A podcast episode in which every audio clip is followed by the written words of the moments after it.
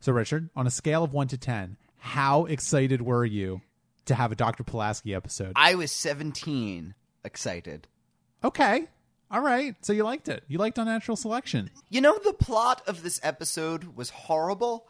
It just made no sense and it was stupid, but I liked it better when it was called The Deadly Years. Well, yeah, mm, Years. ears. Um, but I liked the character stuff, and I actually kind of liked Pulaski a tiny bit in this episode. I appreciate that they they should have given us this episode a lot earlier ago because we've really never had a we we we've had this character, and they've been really trying to make Pulaski happen, and they've never given us any reason to like her or to work, you know, to think that she's that interesting of a character. We've seen her; she's probably good at her job. Here, we really do see her in action, and we see areas in which she is good at being at her job, and areas in which she is still making some errors in a way. And Yeah, well, I, I remember you saying in a, in a previous episode of Trek about that that you thought that Dr. Pulaski um, w- was probably a really good researcher and, and, and, and really sort of theoretical and uh, perhaps was not uh, someone who had a good bedside manner or someone who was was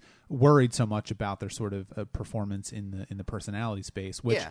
I think this episode kind of, um, you know, I have to back you up with that a little bit. I, I, I think that that's right. I think, like I know, think she's in a way almost maybe even like a kind of Doctor House type thing where she's you know does know all of this you know pathology stuff backwards and forwards and sees very interesting and exotic cases but yeah she doesn't really deal with day-to-day patients that's not her role And I think that this episode what was necessary in the evolution of the character of Dr. Pulaski.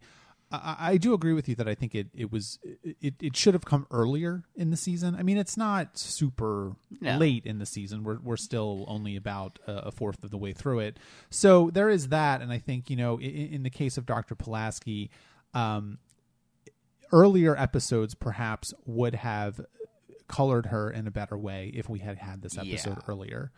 Um, it's it's funny because I actually really liked this episode a lot. I I didn't have strong recollections of it. uh-huh And I think actually this episode and uh, the second episode we'll talk about this week, A Matter of Honor, um, are both good episodes in kind of the same way. Um, I recently got the, and this will be a little bit of a tangent, but you know, just go with me because I, I think I have a, a, a way out of this. oh Um, no Yeah. huh. I recently got the the season five Blu-rays of the Next Generation, and I was watching. They always do one of these sort of like forty to fifty minute long uh, documentaries Yeah, about yeah. the season and what happened, and you know all this kind of stuff. So I believe it was uh, Ronald D. Moore who started writing for the Next Generation in the third season. Um, was a producer and wrote a lot of episodes for Deep Space Nine. Uh, wrote a couple episodes of Voyager and create was, was probably most famous for creating the the reboot Battlestar Galactica and uh, you know he he said that one of the things that they did in the third season because they had a lot of uh, writers coming in and out of the show in the first and second seasons and we've talked about that in previous episodes that Michael Piller, who was the head writer for the third season of the show, and we'll get into that later on, of course.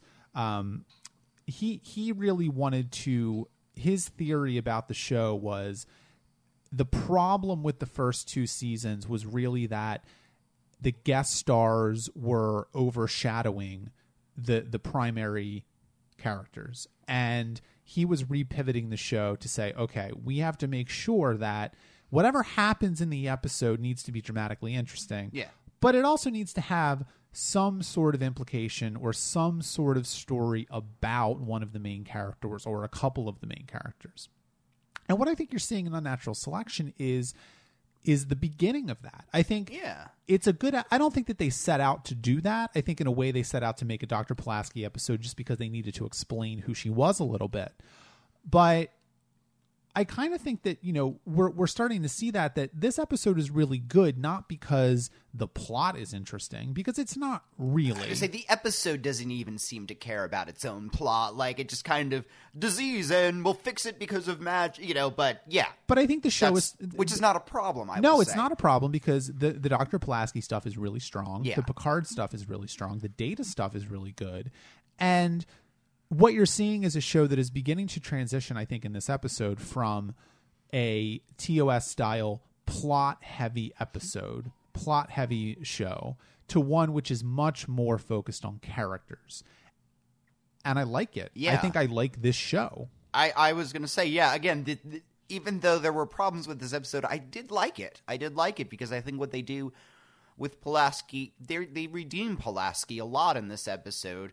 You talk about Data. I think this is the first time I've seen her relating to him in a way that's true to her character, but which is showing her in a very different place than when she first got on this ship. I mean, the only time, you know, she very specifically picks Data to do this mission with her, and yes, there is a practical reason for that. Um, but really, the only time she mentions, you know, that he's an android is when it's in a very specific, you know, you'll be safe because you're an android, or this is not going to, you know, be a problem for you. And she's beginning to kind of realize the benefits to having him on the crew. You know, there are.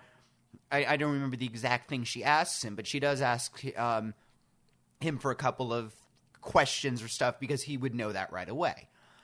And that's good. You know, that shows, you know, she even, you know, says, oh, your bedside manner needs work. You know, like she's joking with him at a couple of points. And that's, I, I like that version of Pulaski. Well, I think it makes She's trying, I think it makes sense, right? Because if this episode establishes that, and I do want to talk about her interactions with Picard a little Yeah. bit as well. I don't want to forget about that. no, no. But you know, if this episode establishes that Pulaski is a brilliant researcher, the the woman in the station actually said that she wrote this paper that was seminal Mm-hmm. Yeah. and was still used, um, you know, in classes and was still sort of like the the er text about you know genetic manipulation or whatever it was. Um, it- the specifics don't really matter. That you know, P- Pulaski is set out to be this person who is very, very interested in research, very, very analytical and and and data driven. So it makes sense that she would start to warm up to data Yeah. when she gets some sort of practical benefit from his androidness, yeah. if we can say that. No, and I agree with that. And I think she's yeah, that that that is very fair to say. And I think that's a version of their relationship that works for them. I think it's one that you know, she's never going to be friends with Data, I don't think. They never will hang out outside, but here we see them working very closely on a mission and working well together. And I think, you know, I think the fact that she starts to warm up to data in this episode also sort of colors her previous interactions. And in a way, it's sort of a retcon, Yeah. but uh, you know Again, what, it's what- one that feels right, that feels logical as well. Well, what I what you know what I what I'm thinking is that the the fact that she was so dismissive towards Data was, in a sense, her being intrigued by him, but not really wanting to engage with him, but probably wanting to study him. Do you know what I mean? Yeah. And so she was thinking about him as more of an interesting science experiment or an interesting piece of data than anything else. And when she starts to realize that no, Data is uh, you know a, a, a person he's a he's a, a, a, a member of the crew he interacts with you he talks to you like Yeah. you can't just treat him like a like a lab experiment that that's when she starts to realize okay well i need to step back and i need to start treating him a little bit differently. Um and i think it makes sense. You know may, maybe this episode wouldn't have worked if it had come earlier. I don't and that, know. and that's fair.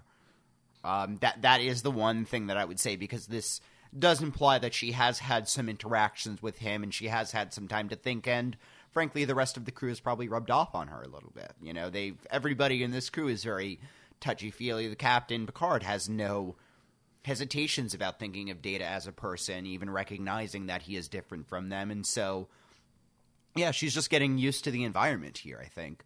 Um and I yeah, I do like the way that she and Picard deal with each other in this because you see two people who they aren't really good at working together yet, but they also recognize that it's a really it's it's important that they do. And I think you know both of them talking to Troi. Troi makes it clear like look, it's not that you don't really like each other, you're just I think worried. I think she's worried you know they Picard and Pulaski have never had a real normal interaction. I think they've been very standoffish to each other, and this is kind of their moment where they're Picard's allowed to care about her and worry about her, and she's allowed to, you know, admit to that, him that she's not 100% to what to do, or she realizes that, you know, he is holding to her to a very high standard. Well, I think there's I think there's a degree to which Picard was not given a reason to care about her, right? Yeah. and and you know let, let's go let's think back to um, Picard and Pulaski's first interaction in, in in the Child in the first episode of the second season, where Yeah. he's pissed off that she didn't come and report to him.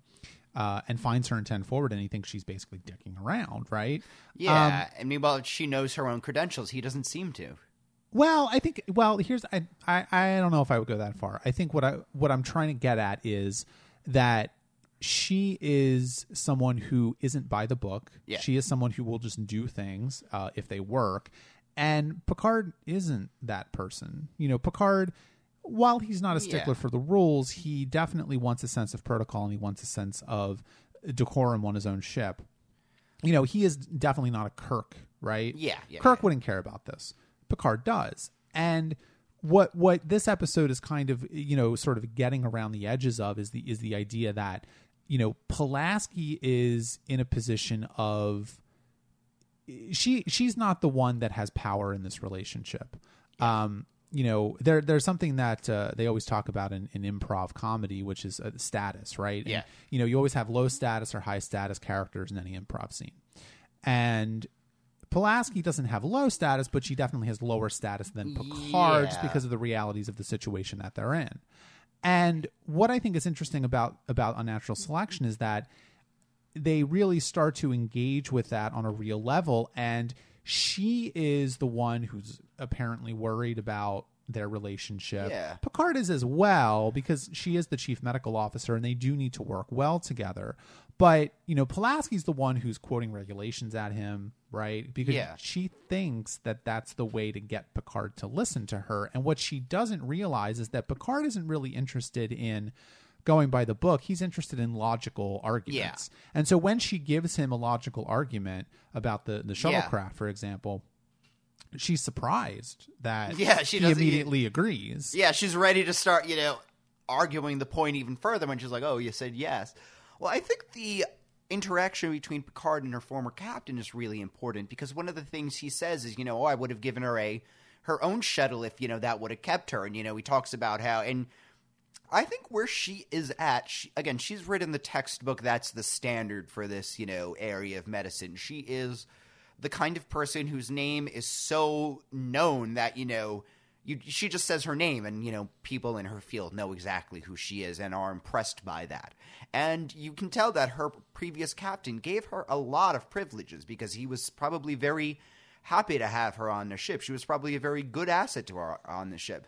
I think she's kind of used to being able to go off on her own and doing whatever she wants and having the trust of the captain like well katherine pulaski's not going to dick around you know whatever she's doing because she is this person is important. You know she she has a good sense of priorities.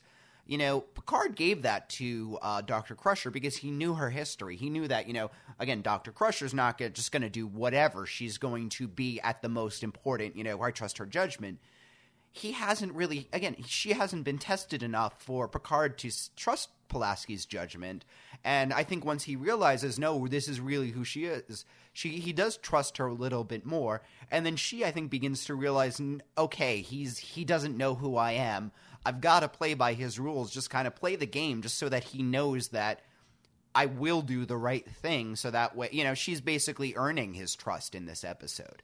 And I think they're both kind of realizing, yeah, neither of us means that we're just miscommunicating or not realizing the full extent of what how this is coming off to the other person.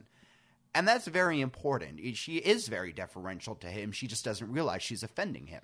Yeah, no, I think that's right, and I, I I take that a step further and say that I think that you know maybe Troi doesn't go far enough because I think there's a there's a degree to which Picard and Pulaski are very similar, Yeah, in, the- in their temperament and their Troi personality. doesn't say that, like you know, and we and when she says, um, you know, she's very, you know, Pulaski's very passionate about her work. Well, so is Picard. You know, both of them.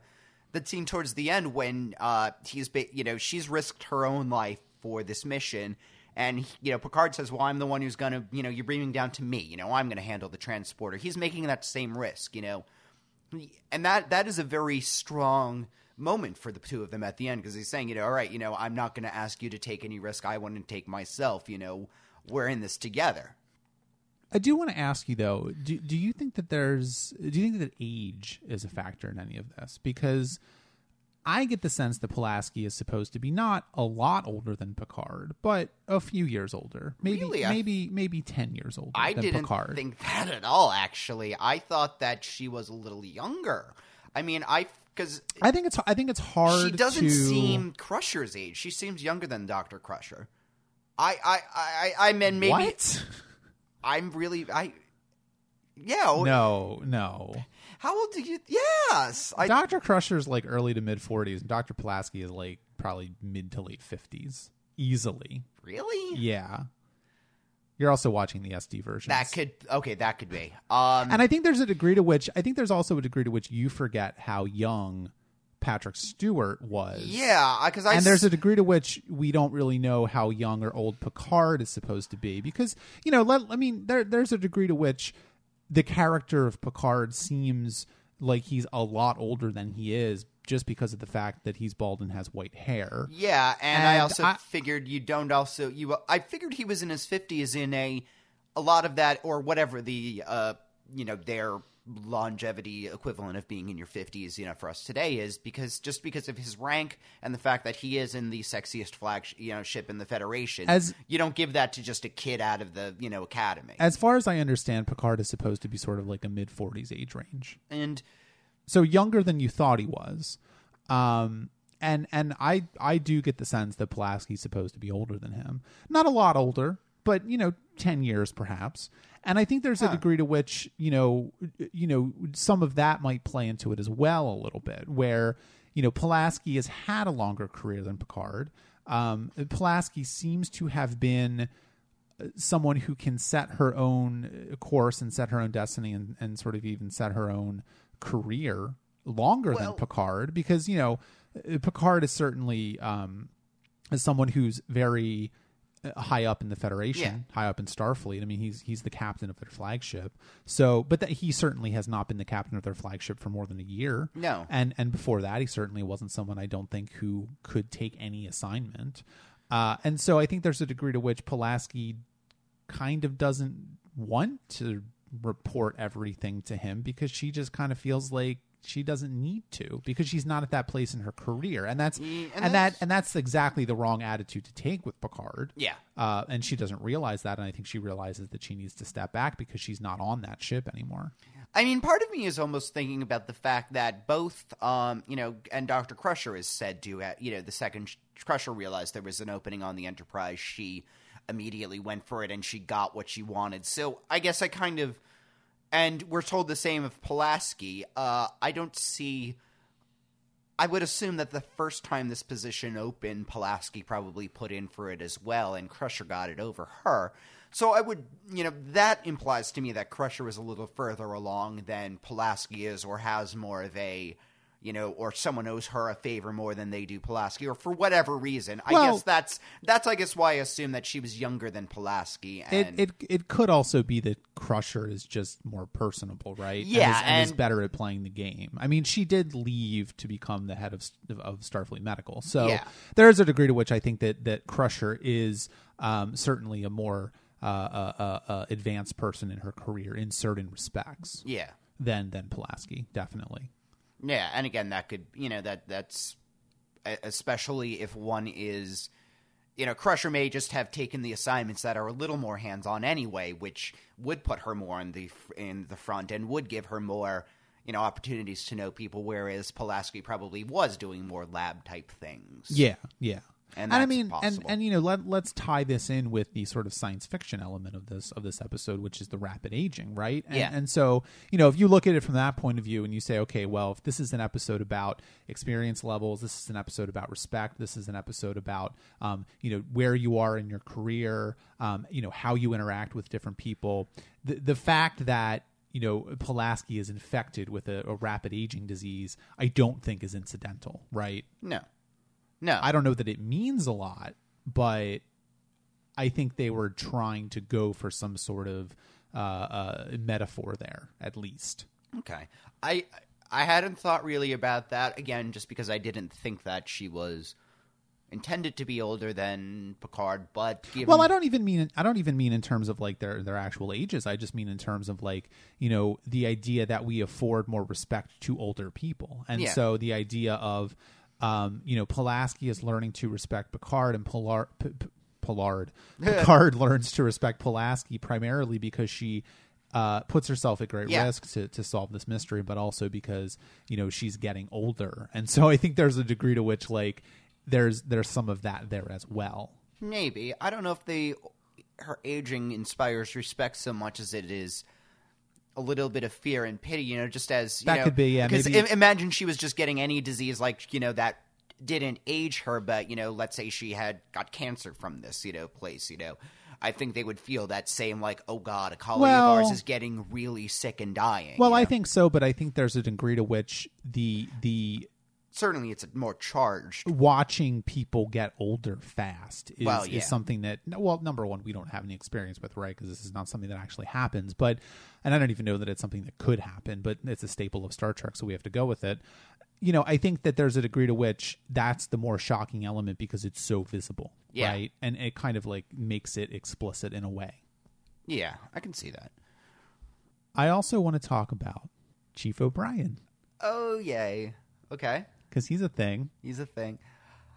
and uh he got named in this episode I saw a comic about Chief O'Brien the other day. yeah let's not talk about that comic i don't like it You know Um, the one? Yeah, I know the one. Uh, yeah, I, I, you know, I don't have a lot to say about it, but I just kind of wanted to, to, you know, um, haven't done this a lot in the next generation, but keep an eye on Chief O'Brien. Okay. Like he becomes like a thing. Okay, he's a recur. Yeah, and if you notice, like he was in the very first episode, Encounter at Farpoint. Uh, he was wearing a red command uniform. Okay. Uh, he was not the transporter chief. I think this is the first episode where they sort of established So he's just an extra who Cole Colm Meaney was there. He was around in a few episodes. He didn't he didn't get a name until this episode. Um, he didn't get a job until this episode. He's the chief. Yeah. He's the transporter chief, and his name is O'Brien. And I think more interestingly as well, you notice the dynamic that he has with with uh, with Geordi, and kind of the way that they play off each other, um, because that is something that becomes it, it, it becomes interesting later. they I keep think. it. Okay. Yeah, yeah. Okay. I will look out for him. I haven't really paid any attention to him. Well, you should. He's kind of a like I have given him about the same notice that I give the computer. That's fine. But I do, I do think that you know Chief O'Brien being there is the impetus for this idea of how to fix it, um, how to fix the the aging Yeah. disease. Um, it's well, I don't want to put a too, I don't want to put too fine a point on it, but I. I don't like we we've talked we've spent most of our time talking about this episode talking about the character stuff because that is the real meat of the episode. The Yeah. the actual plot um, isn't really all that interesting. And the fact of the matter is, I hate it when they use the transporter like this because Yeah. it just makes it seem like magic. No, they and don't we've really- seen this before. They did this in the animated series. They've done this in the original series. Like, you know, you just get away from this. In, the- in- Yeah. in the same way that when the show started and they decided that dilithium cracking was not going to be a problem anymore, like because that was a way to force them to come up with different solutions for things or different Yeah, yeah, yeah, dramatic yeah. different ways to like you know amp up the dramatic tension. I think in a similar way, like they need to have a moratorium on magic transporter fixes for things No, because this is just the kind of thing that if it if it works in this case, there are about a dozen other episodes we could fit right. In. Anytime there's been a been a disease episode, could have been fixed by this. right. You know, what I mean? like th- th- this solving one episode in this way, you have to solve everyone.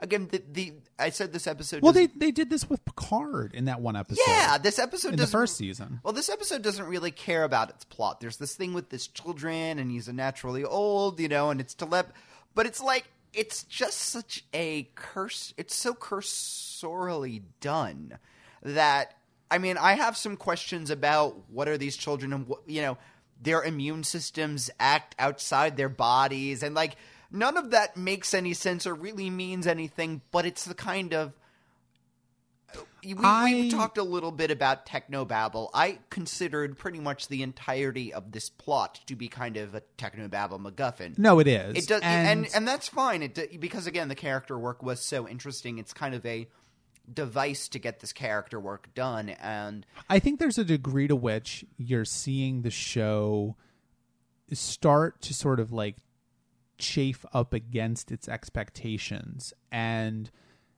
the show needs to have this sort of plot because this is what Star Trek is. Yeah. But the show is starting to maybe move beyond that a little bit, and it doesn't know how to jettison the parts that aren't necessary yeah.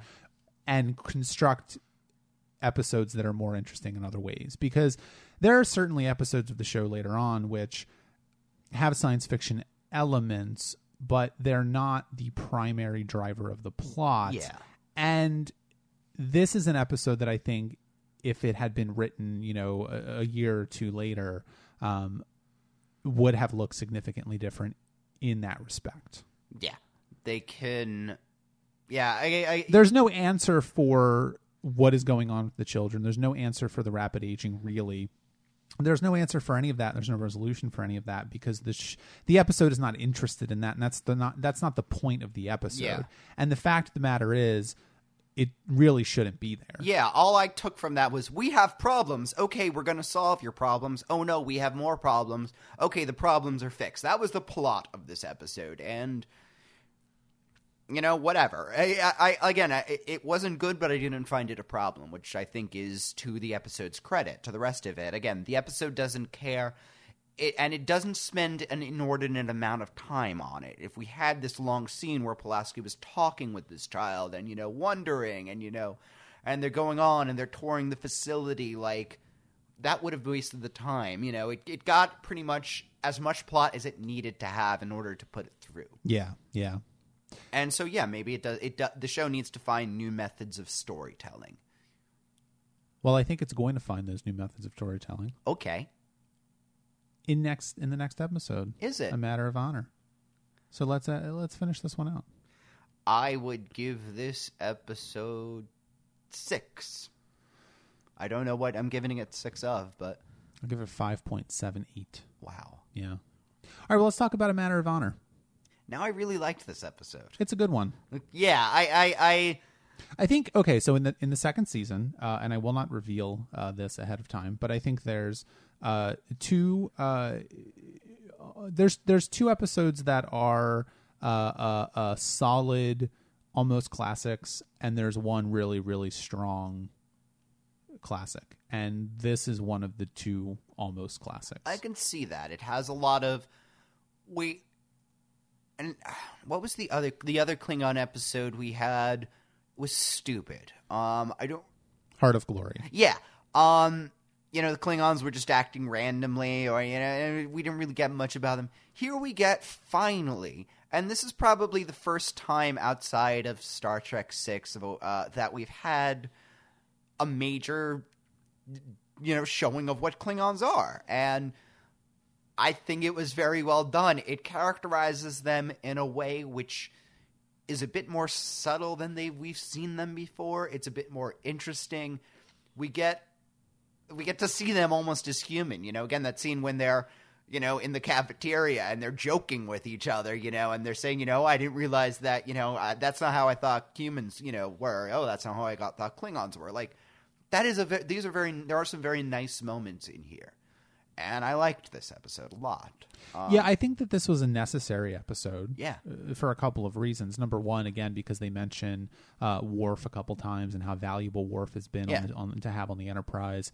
Um, you know, having a Klingon officer is something that they haven't really dealt with that much, except for in Heart of Glory. And you know, let's not forget that Heart of Glory was an episode primarily about Klingon outcasts. Yeah. who didn't like the fact that the Klingon Empire was at peace with the Federation, didn't like the fact that the Klingon Empire was going in a direction which was different than its sort of historical direction.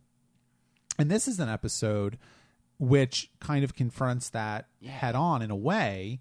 Uh, it allows the Kling- you know because we you know if you look at the the chronology of the Klingons, right? Um, this would come after uh, Star Trek four. So uh, you know you you you don't really get a sense of Klingons outside of the movies as being anything but kind of lame ass villains. Yeah. And this allows them to become a bit more human, if we can say Yeah, that. yeah. Star Trek Six notwithstanding, uh, inalienable human rights. uh, that great line.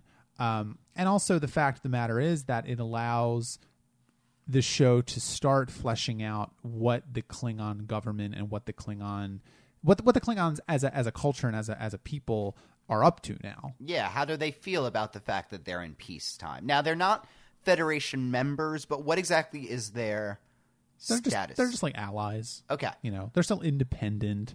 Um, they still have their own government. They still Yeah. have their own colonies. They're they're they're But they're at peace, yeah. they're a country, but they're at peace with the Federation. Yeah.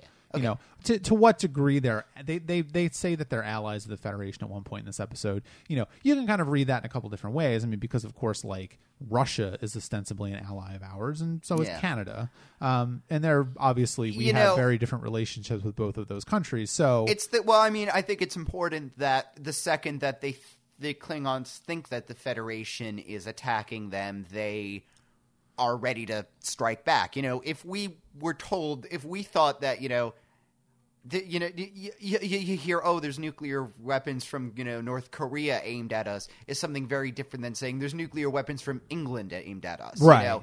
And Yeah. so, like, you know, in the one car, in you know, we would think it was ludicrous. We would be on the phone to England and be like, wait, what's happening? You know, um, hey guys, you might want to turn those off. yeah, you know, we would assume that that would be a mistake, you know, or something needs to, you know, what did what happened? What's going on? You know, it would be a very confusing thing for this. The Klingon, you know, believes that, you know, oh well, immediately the Federation is attacking. We need to attack back because it's the Federation, and they it's not unjustifiable that they think that it's an attack, especially given the you know there, there, we see all of these rash, you know reasonable you know explanations for why the enterprise acted as it did why it didn't tell them about this why it put a scan on this area why it's on an intercept course with them. We know all of those reasons and they are all rational but you know the klingon is predisposed to look at everything in the worst possible light and it does look like an attack. Yeah, and it makes me, you know, it makes me wonder though, because you know, on the one hand, you have this episode which is really about um, revealing the Klingons as people, and and Yeah. revealing the Klingons. You know, they have humor. Um, they they sort of have their own individual personalities. Uh, you know, the captain is very different from the the, the second officer, for example. Um, you know, there there's some hint of their sex life. Um, I would say the two wo- Klingon women, they're very, very short scene, but they have diff- very, the two of them have very different personalities yeah as well. absolutely yeah and and so i think you know that that's a good uh, that's a smart thing on the on the, episode to do which is just to give all of the klingons different Yeah. personalities um and on the other hand you have this and it's about tolerance and about you know the federation learning about you know humanity Yeah. learning about the klingons and the klingons learning about humanity um you know of course uh Riker being on the ship the Pagh um which is too similar to Gagh so I'm just gonna you know let's just leave that there um you know that that there's some sort of you know I was reading on Memory Alpha that the writer of this episode was like, oh, it's about a white person in Harlem, and I'm just like, what are you even talking God. about? Okay, let's just leave that aside. Um, I don't think there's any sort of like racial implications to any of No, this. I mean it's just Um, it's and that's a guy who obviously is way too in love with the idea of Star Trek doing social commentary.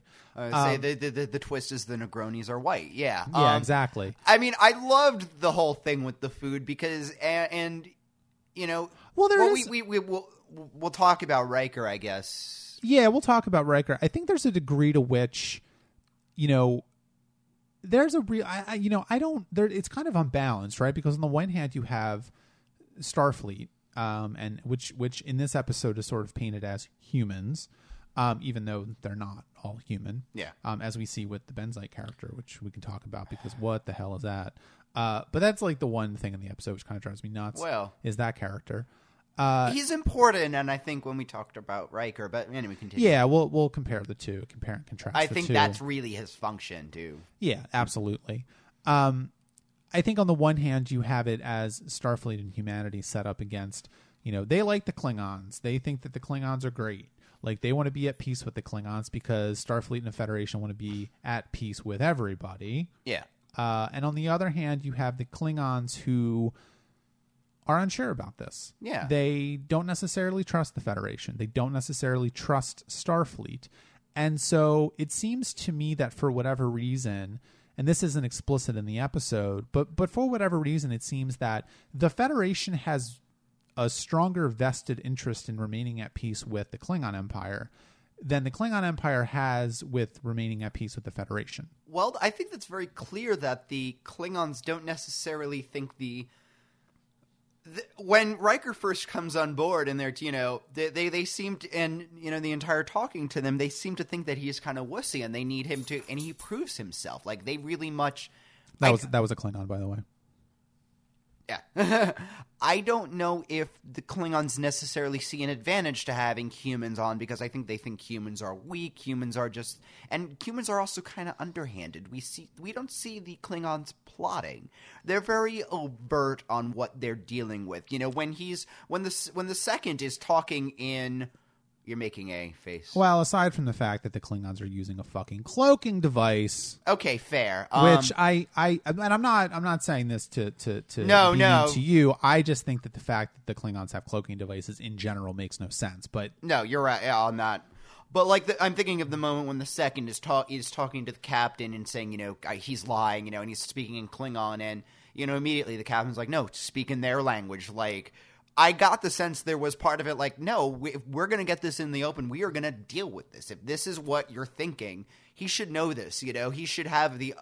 It's his, you know, it's Riker's right to see what he's dealing with, see what we feel about him, and then you know give him the chance to prove himself. And he does in the Klingon way. He beats the shit out of his second, yeah, and you know that's really I. They respect uh, him. The captain respects that. That Ri- he can do Riker. Riker, when he was in Ten Forward eating all of that disgusting Klingon food, um, you know, before Picard and and and Yeah. Pulaski pulled up a chair, he was obviously like reading about Klingons on a pad and was like, "Oh, okay, well, I gotta, was- I got to beat somebody up to get respect." Well, You that know, was- like that was his thing. That was that- yeah, that's what he was doing. Well, I think that's that's that's the difference between him and the Benzite, and that's I think why. Hmm, yeah. So we have Riker, who we know is ambitious. He goes on this thing because, as he says, no one's ever done it before. He's really And how great is that scene at the very beginning where Picard and here on the phaser range and just kind of like shooting the shit and talking. Yeah, that, And that's what I and was saying. Like, I like the holodeck kind of when it's shown as just an incidental. In that case, you know, we, I don't know if that's really the same as the holodeck, but it's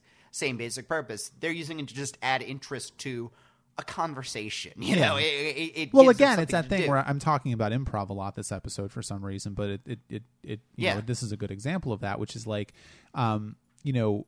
You get sort of, I you know, you, you sort of set up scenes about certain things, Yeah. and the scene shouldn't be about that. Like, you know, if you get a, you know, you know, give me a location that could fit on this stage, uh, a Starbucks. Okay, if you have a scene which is like, please give me a coffee. Yeah, yeah, Okay, yeah. what kind of coffee would you like? Well, I would like a mochaccino. Okay, that'll be three ninety five. What's your name? Oh, I only have um, quarters. Will you take these? Oh, you know, that's not interesting. What you need to do is you need to set up some sort of dynamic relationship between the Yeah. two characters where the scene is taking place in this location, and it could be about a lot of things yeah. But it's primarily about the relationship between the two characters. And what I like about that scene at the very beginning, and that's really the only screen time I think that you know Picard and, and Riker share alone in the entire Yeah. episode, um, because they haven't really had many interactions in this season so far by themselves. I, I think that that sort of first officer captain relationship has sort of fallen by the wayside in a way. And i think that's why i like the scene so much is that it does set up this thing where oh we haven't forgotten about these two. They do have a relationship. It's built. It's getting stronger. They can sort of like shoot the shit like this in a way. And Picard is sort of like feeling Riker out, and Riker is feeling Picard out, even though they're not being overt about it. And I just, I I, that that might- appreciate, I appreciated that, and I think the show, and you know, like Unnatural Selection, I think this is another example of the show starting to do stronger character work in general. I got the sense actually that going to the phaser range is kind of one of where they will go to talk about less serious matters. Like if they're in, con- and they're in, if they're in the conference room together, you know, everyone will know that you know Picard and his first are having a very official, very serious discussion. This is not as this is not a crucial or you know life threatening situation Right. they'll deal with, Right. but they'll still be left alone. You know, Yeah, So. I got you know, and it is a way for them to bond. It is also a very practical thing. They both do need to be in. You know, going to the phaser range is something very good for both of them to do. That's probably something they do. Maybe they even have this as a this may be even a regular meeting they do. Yeah, yeah. Um, Um, but but Riker and the Benzite. So yeah, so you have this Riker is super ambitious. He's super smart. He will read all about his new ship when he gets onto it. So yeah, he has looked up everything about Klingon culture. He is going in with no hesitation. I mean, I I loved that scene with Pulaski and Picard because they are making it very clear there's no way they would touch this. But not only is you know, he's not just Riker isn't just learning the easiest things that he can get away with eating. He is eating. He's pointing to every single Klingon mish, dish on the menu and said, "Give me one of everything." And he's he's going for it. You know, he's you know, and he's I think he's finding things he likes. You know, but he does recognize, and you know, it does bear fruit when they they're make you know they they begin to make fun of him at you know for not eating their food, but he does it. He wants to make it clear that there is no he realizes immediately that any sign of weakness is not only going to look bad for him, but for the Federation in general. Yeah. He's yeah. representing, you know, the entire Federation, and he wants to say, look, you know, we are in this together, and, you know, I'm in your country, really. And they make that explicit when the second officer says that, that Riker is the first human he's ever met. Yeah. So this is a big deal. Yeah. And so I like that. And. uh, You know, I, I loved that scene where they, you know, they're like, "Oh, well, gacked. It's much better but it's fresh." But you know, he breastfeeds you, you know, and he, you know, he says like, "Yeah, I didn't know how to do this," and he eats it, you know, saying like, and that also says like, "Look, we both need to adapt to this new world. Like, humans can do it, you know. It's also now it's the Klingons' turn. You know, you can, I can eat weird food. You can talk to your dad, you know, and I think Yeah, that, yeah. I think that you know, because the entire purpose of this, you know, program is is to foster culture, you know, more of a cultural knowledge and to be able to work together. And I think in this case, it does work at least in that they begin to realize no, humans can be tough. Humans are a good ally because someone like Riker for these Klingons is going to be a very good ally to have. And I think that's kind of he wants to show them that. Meanwhile, this Benzite doesn't do a goddamn thing to prepare for this. He shows up. I'm sure that in Benzite culture, him, you know, talking the way he does to everybody, is probably not taking offense to humans. It comes off as arrogance. He's very impertinent. He doesn't follow the chain of command. He sees something and doesn't report it immediately. I, if you know, the Benzite equivalent of Riker would know how to would know about the chain of command. He would know that the second you see something you need to report it. He would you know, he would know all of that. And I think it, you know, the Benzite begins to realize that towards the end, you know, when he's talking to Wesley. And I, I mean, part of that shows why he's just an ensign and why Riker is the first mate, you know, and going to be captain someday. Yeah, I don't I don't disagree with that. And I think the I think Riker's uh, you know sort of uh, stuff with the Klingons is much stronger than the Benzite stuff with Oh, yeah. with the Enterprise, right? And I think that's just because Benzites aren't really that great. Well, but here's you know my my problem with your reading of that is the Klingons are you know they're not a federation of planets. They are in effect uh, Russians. Yeah. You know, let let you know they They've they, always they been, yeah. still are. They yeah they were in the '60s and they they still are now. And I think the show even makes that you know more explicit later on because of course the show is on um, you know during uh, uh, Glasnost and the fall of the, the Soviet Yeah. Union and the, you know the collapse of the Berlin Wall and all of these things. So the, the Klingons do change and grow over the course of the next yeah, generation yeah. at seven seasons. But you know, and so so in effect, then the the Klingons are a um, while there's individual personalities, of course, as there are individual personalities with everybody, every other character on on on the Enterprise. Um, they are all of the same species, and they all do have a shared culture, and they all do expect certain things out of one another. What I think is interesting about the Benzite situation and the fact that we can't even remember his name is probably, uh, you know, is probably indicative of something that I don't know that the analogy quite works on a one to one relationship because the Federation is explicitly the United Nations in space. It is about mutual understanding because the Federation and Starfleet do want to understand the Klingons. I don't know that it's a problem that the Benzite doesn't conform to some sort of like Federation or culture, right? Because the Benzites, No, the Benzites but- are a member of the Federation. The whole idea is that you know you don't try and change other species culture you don't try and, and, and sort of prescribe actions for them you you allow them to be themselves and yes there is a there is a degree to which I think you can make the. I, I, would probably make the argument that that the Benzite character isn't a very good Starfleet officer. I, I, I don't think that. I don't think that the, the the analogy works quite the way you're saying it works. See, I don't know because I do get the sense, you know, put Wesley on the Benzite ship. He's gonna mention this, you know, anomaly the second he sees it. To, I mean, this Benzite is all about proving himself. He's again, about, again, and, but but but but what you're forgetting is that put him on a Benzite no, ship. no, you're uh, put him on a Klingon ship. This is not No, a singularly. This is not a singularly human vessel. No, this no, is, no, no, no, This no, is a no, no. Starfleet Federation vessel, and so and that's what I'm fair. saying Putting is that it, I put don't. him on a Benzite Captain Federation ship. How's that? I think if he told the captain immediately, like, "Oh, there's an anomaly," the captain would say, "Well, what is it?" "Oh, I don't know yet." Well, what's its nature? I don't know. Well, find out. Stop bugging me. You know. Yeah, that could be, yeah. I, I, you know, that might be a better way to put it. yeah, and you know, which uh, and I'm sure that he wouldn't, you know, if Wesley knew all about you know this anomaly, he wouldn't want to, you know, well, why did you report that to your first, you know, the second officer who would report that to the first officer who would report that to me? Why didn't you tell me directly? You get the sense that. And they would also probably, if he ha- came up with all this lack of information, they would probably think he was not very smart in that way.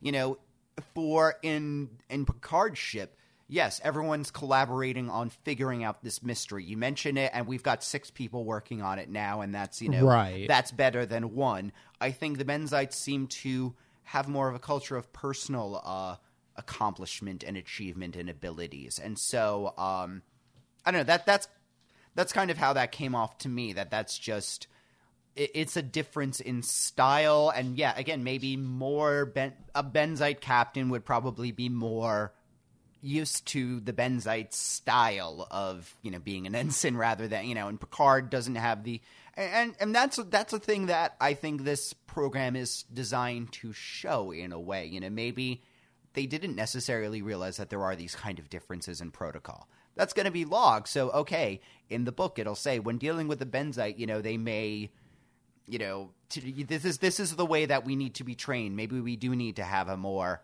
consistent set of protocols from ship to ship in this kind of thing. I don't know. That that's up to the administrators of the Federation. Yeah, and I think you know there there's a degree to which I, I I think that you're hedging your your argument a little bit just because of the fact that I don't know that the episode really completely has figured it out either. Yeah, and that's that's Um, definitely fair to you say. You know, we are still talking about an episode. Let's not forget that uh, isn't perfect. I mean, No. you know, the show still has not figured itself out, and so I think there are elements to this which will change. There are elements to this which are not completely thought out, and you know, the fact of the matter is. I think on the one hand, if you're looking at this episode and saying, um, "Oh, well, tolerance is a great ideal," and you know we should all strive to respect each other's differences and respect each other's cultures, and then at the same time, you have the episode berating the Benzite for not acting, you know, in a way which uh, uh, is against his culture and is against his belief I mean, system. It's a little strange, is all I'm saying. you know that said, you know, and And I guess you part could- of the fact is that that redemption of the Benzite is done by Wesley, and we don't really like Wesley. But when he is saying like, you know, no, you're not like, you know, the Benzite is, oh, I'm a terrible, I'm terrible, I suck, you know, and it's like, no, you just didn't realize something. You made an error in protocol. Like I think Wesley kind of just says like. You know, he. I believe he does use that phrase, "error in protocol," which is kind of like that's not really a big thing in the thing of things. You know, you'll figure that out, and you're not going to make that mistake again. There, it's fixed. You know, Th- th- this is not staying on your soul. Yeah, I almost. I mean, I almost wish that uh, the episode had uh, done the opposite in a different way. And what I mean by that is have a Klingon officer Yeah, and I'm s- come over to the Enterprise. Like, I don't, you know, I wasn't really. I don't think that the episode is really clear about this either, because the Benzite is an ensign in Starfleet and is wearing a Starfleet uniform, but he is talking about Benzite ships and talk, you know, and it's sort of like. What, what is going on here exactly? Like, is the Benzite a member of this of, of Starfleet, or is he like not? And if he's not, why is he wearing a Starfleet uniform? I I don't get it. Yeah. like it doesn't make a lot of sense to me. You know, yeah, uh, having it be a Klingon would have made a bit more sense, and also would have been able to. I don't know, provide the contrast a little better. But then I guess, you know, if you bring a Klingon over to the Enterprise, you run the risk of turning it into a Worf episode when really it's supposed to be a Riker episode, yeah, right? So I guess there's that as well. Um, and I guess it, it there is a degree to which you can't do that because the bulk of the episode should be about Riker's experiences on the Klingon ship. and the ex- and I will say, as far as the experiences on the Klingon ship part of the episode, I like that, and I like the way that you know we talk in the previous ep. This is a little more. It's more well thought out. The plot of this, as far as this bacteria that eats the ship goes, I mean that this that makes a lot more sense. That's a bit more. Yeah, that's an example of the show using sci-fi elements Yeah, to, exactly. to drive forward the the real um, you know the real stakes of the episode and the, sort of the real motivations of the episode, which is all this character Yeah, work. because the sci-fi thing does turn out to be innocuous. They do figure out how to fix it, and you know, you know, once they calm down and communicate and figure it out, it's implied that it, you know, it's a fifteen minute fix. But the real issue of this is their lack of communication, their lack of trust between them, the differences in the cultures, and that turns out to be a more salient and obviously more applicable lesson to learn from the episode. And so I liked that. I mean, there is And we, I- we talk sometimes about how Star Trek gets preachy, and it edged against that in this episode, certainly. But the message, especially at the time that this was made, was still pretty important. Yeah, absolutely. And I think uh, you know at the end of the day, I think there's there's two things you can take away from that. Number one is that um, you know Riker is going to have a better understanding of Klingons, which is going to make him a better Starfleet officer. The Klingons as well are going Yeah. to have a little bit more information about humans and, and the Federation and Starfleet. They have one more data point that they can trust the Federation and that they will have a better wor- working relationship because Yeah. of this reason. And also that the next generation is figuring out how to tell stories like this without being preachy. Yeah. Which is definitely a problem it had in the first season. Yeah, that's true. It doesn't wrap up really as uh, i- i- in in a nice package because you know there are still tensions between Klingons and humans at the end of the episode. They haven't completely fixed it. You know, I think if, if if you look back at at where we were, um, you know, at this point talking about the first season of the Next Generation, we were very unhappy, and I think there's a degree to which you can see the episodes, especially this one, where we're saying, "Hey, this show." Not, not bad now. if the, yeah, this is a, a sh- this these two episodes are a show with potential. Maybe it's not hundred percent there, but I actually like this week, and I think these were decent episodes this week. I th- I think that the it was better done and it's closer to a show that is worth watching for seven years. You know. Yeah, absolutely. And I'm glad that you like the Klingons because there will be a lot more of them. I I know that it becomes a Klingon the Klingon show for a while. Yeah, it does. And uh well, we can talk about it when we get there. I my opinion of Klingons is that they are way overplayed. Yeah. But, you know, They- they're they're fine. I like them fine, but um they're definitely not my favorite species in Star Trek, if I can say that. Well, that's a racist. I give this episode through seven tentacles of Gagh. You're stealing all my numbers this week. I was going to give it 7 as well. I'll give it a 7.2. Well, you could. Go, oh, well, look at you. Yeah, look at me. We can rate it the same thing. We can, but I don't want to because I'm feeling contradictory today because I am a Klingon. So uh, next week we are talking about the measure of a man and the Dauphin. So look forward to those. That sounds ominous. We'll talk to you then.